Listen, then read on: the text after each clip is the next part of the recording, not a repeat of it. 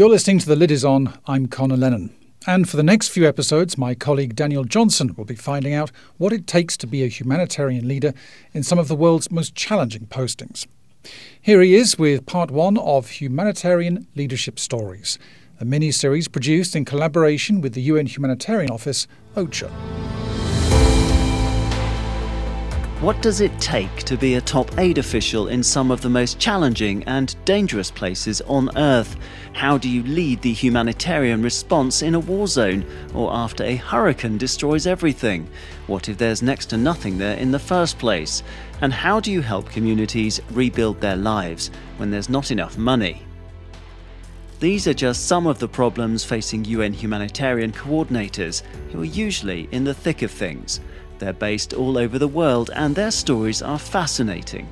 In today's episode of Humanitarian Leadership Stories in Their Own Words, we're heading to Eritrea to meet someone who's led a UN aid team there since 2017.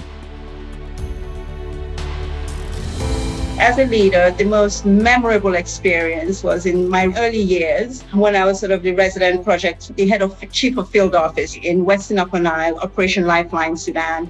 It really shaped me. I was relatively young, 29 years old, African, feeling like I understood the issues of poverty. And I remember getting to Woodia and not seeing any social infrastructure that I could recognize as a young person. There was no school, there was no clinic, there was no place of worship. That you know, it, it just shocked me that in the year 2000 we had people live in such deprivation. Because I just remember thinking, but how is this possible? This is not right, not in today's world.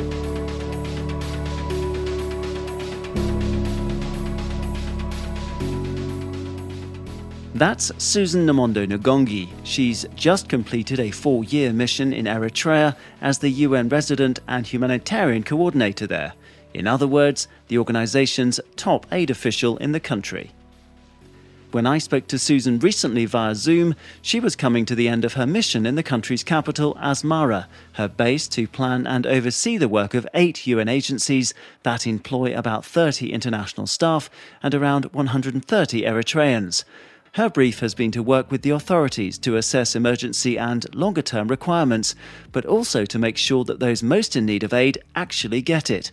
What I wanted to know is just how difficult is it for UN leadership teams to stick to the core humanitarian principles of humanity, neutrality, impartiality, and independence when you don't necessarily see eye to eye with the government that's hosting you. For the answer to that question, stay tuned because for Susan Namondo Ngongi, the biggest challenge of the last 18 months has been responding to the problems created by the COVID 19 pandemic after the country went into lockdown. But that's far from all that Susan's been doing, and as she tells us, her remit has covered everything from tackling female genital mutilation to promoting climate resilience and food security among farmers and coastal communities, and supporting other basic services like education. So let's hear what she had to say when I caught up with her via Zoom.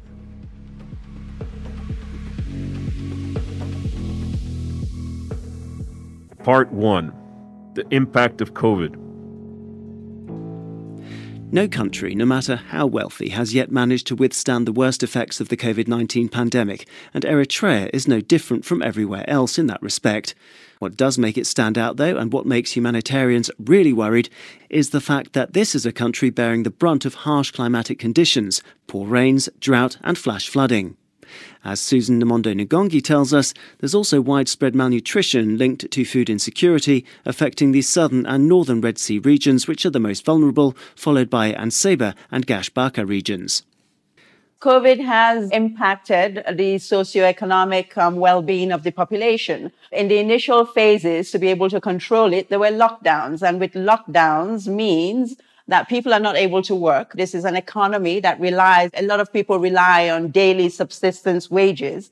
So they have not been able to work and therefore their incomes have suffered significantly. Children have not been in school for almost a year now. That causes other social problems. Thankfully, we have been able to get some emergency funds and we have been able to support about 432,000 people with some food through food for work programs, with some support in terms of water and sanitation activities, with some health support as well. One of the things that humanitarian leaders often say when talking about their job is how important it is to understand the needs of the people they're there to help. So, in Susan's case, when she goes to check on operations, what is it that ordinary Eritreans tell her they want and need? And how has the conflict in neighbouring Ethiopia increased humanitarian needs in the south of the country? What people say they want and need first and foremost is peace. I mean, in the last 50 years of this country's existence, there have been only seven years of peace. So peace is the number one thing that people want and need, followed by basic development opportunities such as, you know, good education, good health, uh, jobs, so classic, really, in terms of the African continent. But in terms of how the Tigray conflict has affected Eritrea, not very much, to be honest, not in terms of immediate humanitarian concerns. We have not seen large influx of refugees, for instance. They have preferred the Sudan border as opposed to coming to Eritrea. But of course, there will be secondary impacts. I mean, Tigray was an important supply route. So there will be impacts further down the line, but not huge humanitarian impacts as of today. Being a humanitarian leader involves adapting to different challenges, and in Eritrea, this includes promoting equality for women and girls by tackling problems like female genital mutilation, or FGM. Around the world, more than 50 million girls under the age of 15 are at risk between now and 2030 from this customary practice, which is viewed as a religious requirement and a rite of passage. In Eritrea, FGM is illegal, but it doesn't mean that it doesn't still happen, which is where Susan comes in. I'm proud of the projects that support gender equality. Eritrea is a very patriarchal place. And one of the key areas that I think we have been able to support the society is really working with female genital mutilation. For instance, from 2010 to today, the prevalence rates under 15 years of age has gone down from 33% to about 2.3%. So a huge improvement has been made. And of course, to get to that sort of result, you need to work at the norms level. You need to work at the programmatic level. You need to work at the legal level. So I'm really proud of that work that we've been able to do with the government. Another area is supporting girls' education. And one of the key things actually where we're able to see results was helping to provide a machine for sanitary towels. This really impacts the participation of girls in school, especially in rural areas. So very proud of that. Whether it's female genital mutilation or keeping girls in school by providing sanitary towels, it all begins with dialogue. But as a UN humanitarian officer, how do you get across your point of view when you're a foreigner, and in Susan's case, from Cameroon, and you don't necessarily share the same cultural values, especially in remote areas where women don't have the same opportunities as men? Access in rural communities is having lots of conversations with rural communities through community health workers and other workers at the community levels. So we work with the Ministry of Health, we work with the Women's Machinery and other community organizations to basically have conversations with people. You sit people down. Most families want the best for their children whether they're male or female. Many families come with a tradition and a history of how things are done through conversation, you can bring parents to understand the cost of some of these communal practices and habits and lead them towards making better choices. But of course, this is also complemented by the legal aspect. In Eritrea, thankfully, for many, many years now, it is illegal to cut girls. And so when you pair the legal framework that has been put in place with working with parents to bring them to understand what the cost of these actions are, well, you lead towards changing the norm, so to speak. And you also provide resources for this to be able to be done. For instance, there has to be education opportunities for the girls. Parents have to see that a change in this behavior really does bring development opportunities further down the line. And I think that helps to bring about change. So that's how to approach communities to encourage positive change and well-being. But what should your entry point be with the government in a country where there is union representation for women, workers, and youth, but where there's no recognisable civil society made up of foreign and national NGOs? I think with a government, one has to always make sure that the objectives broadly are aligned.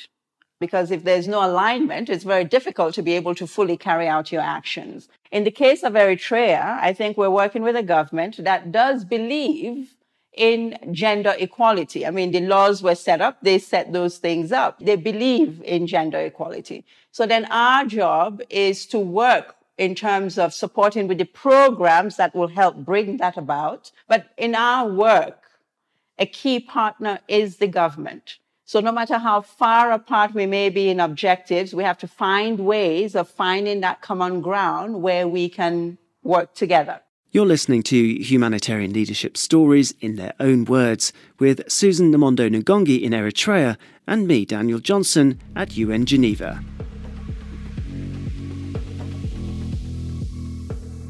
Part 2 Gaining Trust. If there's one thing that humanitarian coordinators need, it's trust. Trust from the people receiving assistance from the UN, trust from aid partners who are known as the country team, which in Eritrea is eight agencies employing around 34 international staff and about 129 Eritreans, trust from donors, and perhaps more important, trust from the government. Trust is fundamental in terms of our work with the government. I think no government, including the Eritrean government, expects that a UN official like myself will show up in the country and fully understand their history and their story. So in terms of trust building, it's really, especially in the beginning, to make sure that, you know, one tries to understand where the country is, where it came from, what the story is from the people's perspective, from the government's perspective. And that's what I try to do. So I don't see my role or the UN as forcing a government to do anything that it doesn't want to do. We cannot force a government to do anything that it doesn't want to do. I don't pretend that I fully understand it in Eritrea's case. Um, there are many things that I see that I don't understand or agree with. For instance, the constrained civil society space that is in the country, the constrained private sector space that is in the country. But then again, you know, the government has been at war literally in the last 50 years, has had seven years of peace. It is very important that I understand uh, some of the constraints from their point of view to be able to help advise better. And of course, as a United Nations, we believe very much that civil society is very important in terms of sustainable development. Um, so those are some of the discussions that we do have with the government, seeing how we can support them along those lines. Part 3 Lessons Learned. So we've spoken about the people of Eritrea, the government, but what about Susan? Let's hear about a couple of experiences that have helped define her leadership style today. Lessons learned. One of my most formative experiences was when I was working in Southern Sudan as a chief of field office, UNICEF. I just arrived. I went out in the field with a WFP team, a location called Woodyear in Eastern Upper Nile. And I was 29 years old then. And I thought, you know, I'm African. I understand um, the issues of poverty. And I arrived in a location that had no social infrastructure that I could recognize. There was no church. There was no school. Well, no place of worship, I should say. There was no clinic. And it shocked me that in the year 2000, we had people live in such deprivation in a planet that had so much. And I think that experience really did form, uh, help inform my passion for this job and the institution that I work with today. And here's another dramatic moment that stayed with Susan and shaped her leadership style, again from Sudan. In terms of memorable experience of leadership, again, it was Sudan. It was that same job, chief of field office. There was an active conflict, north-south conflict in southern Sudan. I and my team had flown from Lokichogio. We landed in Nyal and we're caught in crossfire. Um, forces were shooting at one another, and I and my team of five UN and the humanitarian team of about five or six other NGOs were on the ground. And I remember in that sort of 10 minutes when we hear what is happening and have to decide what we're going to do, me having to lead the team out of, you know, escape basically from where we were. There was one key decision I took then, which was to leave one member behind simply because I did not want to endanger everybody. We got to a relocation point and to escape and we waited and waited five, ten minutes. The person didn't show up. Thought, no, I cannot endanger everybody. And we left somebody behind. Of course, we went back to find that one person, but you know, it marks you when you have to make such a decision. I think the reason it marked me is at that point, I was very good at accepting the responsibility for making the decision, making the decision, but I was not so good in terms of sharing with others what I was thinking and why I was doing what I was doing. And what I learned that I applied in subsequent years was no, the responsibility to make decision is still mine, but one should open it up to others as well. And so solicit the opinion of others to get the inputs and you make the decision. It's a more collective decision. Sometimes your decision goes against um, what others believe, but at least there have been shared input into that decision. So as a leader, I think that was one of the key lessons for me. Humanitarian leaders are often faced with impossible needs. There's never enough money to go around. So, in a world where UN agencies and others regularly warn us about growing inequality, how does Susan respond to people when they say, We need this, why can't you help us? What we try to do is to make sure that as a United Nations, we help countries better deal with these challenges that they have. Of course, funding is always an issue. And in the long run, quite frankly, we know that there will never be enough funds coming from somewhere else to deal with some of these challenges. We, for sustainability purposes, we have to find ways that governments themselves can deal with these challenges. Generally, this is um, a government that's suspicious about large amounts of funding coming through, um, largely because of the sustainability of those funds. But regardless, we've been able to support with some CERF funds, food assistance through Food for Work projects, Part 4 Being Accountable to Beneficiaries.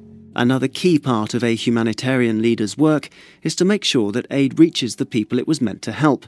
Accountability, in other words. Donors need to know that their money is being put to good use as much as the recipients need the aid, or the system breaks down. So, how tough do you have to be to ensure that the UN does what people expect it to do? How can I be tough to ensure that people get what they need? I think it's just being really clear in terms of what everybody's supposed to do. My job really is to ensure that we do have a plan. And a plan means that we have a common assessment. We agree on the assessment. We agree on the results we're trying to achieve. We agree on the actions that will lead to the results we're trying to achieve. And we agree on who is going to do what in terms of those actions.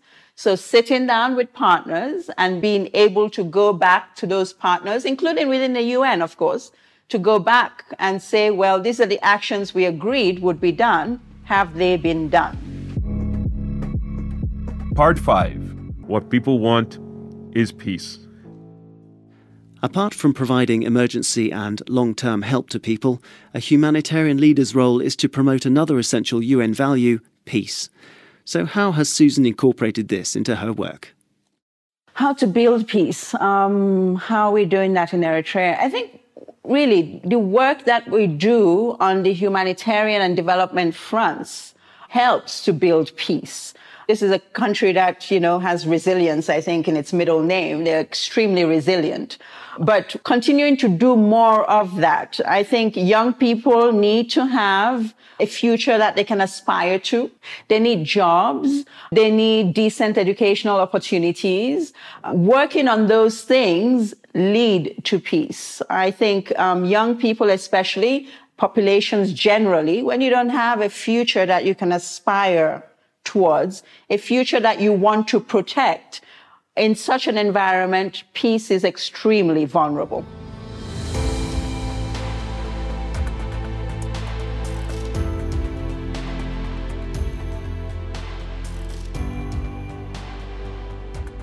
Susan Namondo Ngongi there, sharing her insights and thoughts on what it means to be a humanitarian leader in Eritrea today. For more episodes from this series and to see short video profiles and insights from other aid chiefs from Burkina Faso to Syria, just search online for OCHA and Humanitarian Leadership Stories now. Thanks for listening and goodbye.